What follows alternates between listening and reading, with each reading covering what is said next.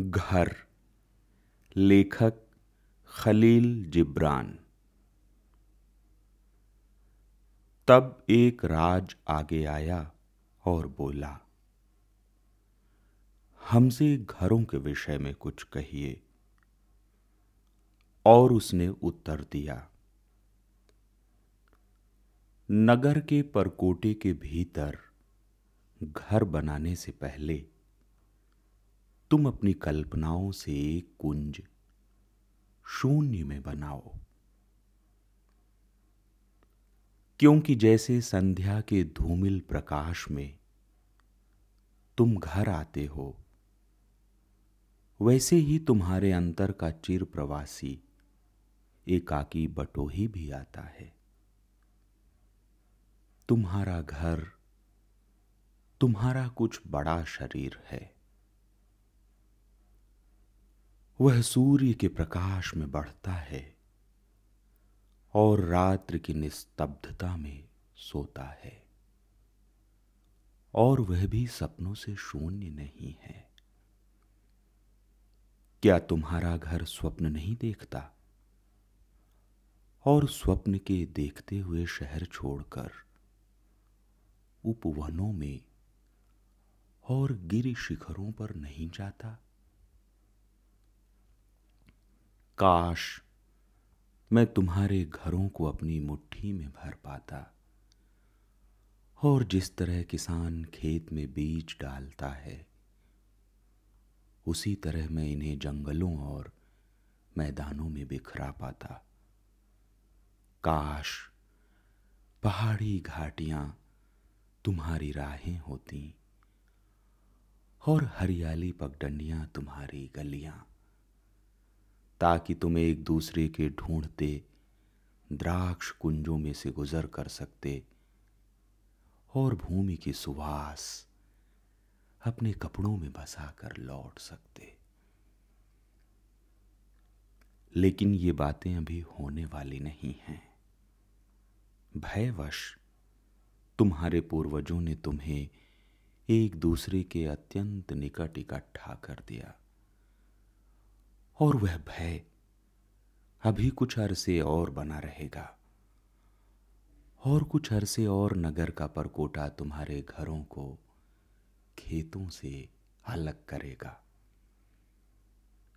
और आर फालीज निवासियों, मुझे बताओ, तुम्हारे पास इन घरों में क्या है? और वह क्या है जिसकी तुम दरवाजे बंद रखकर रखवाली करते हो?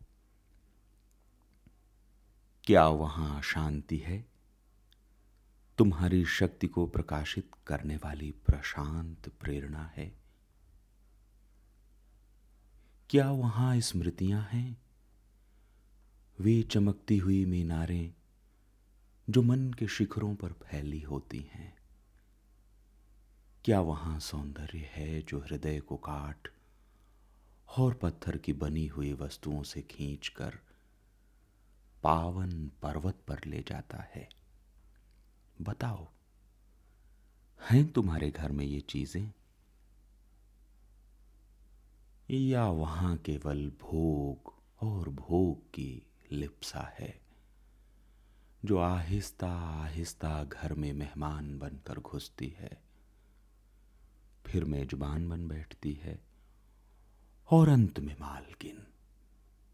अरे हाँ वह तुम्हारी महत्तर आकांक्षाओं को अंकुश और चाबुक द्वारा अपनी कठपुतलियाँ बनाती है।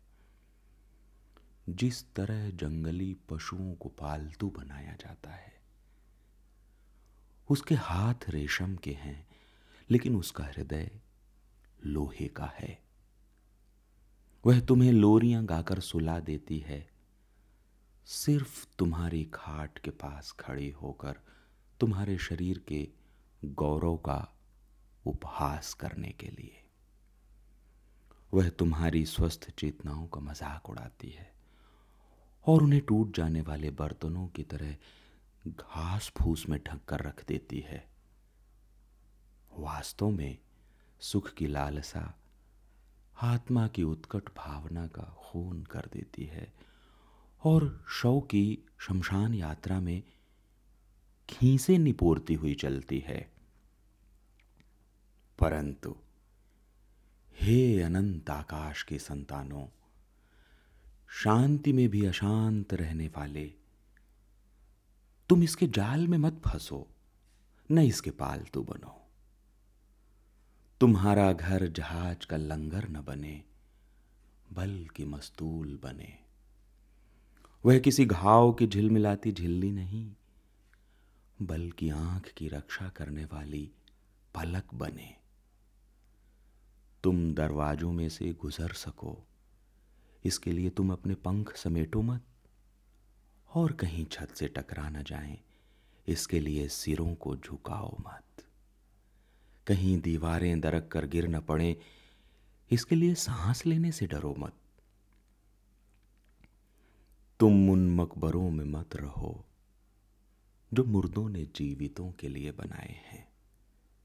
भले ही भव्य और सुंदर हो, लेकिन तुम्हारा घर न तो तुम्हारे राजों को छिपाए, न तुम्हारी तृष्णाओं का आश्रय हो, क्योंकि वह जो तुम में अनंत है, आकाश के महल में रहता है, जिसका फाटक प्रभात का कोहरा है, और जिसकी खिड़कियाँ रात्रि की रागिनियाँ और खामोशियाँ हैं।